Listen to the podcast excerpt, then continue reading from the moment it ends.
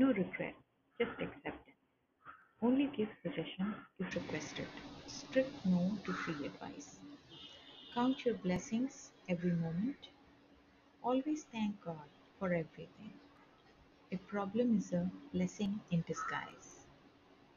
Challenges comes to teach us what we need to learn in life. Never say never.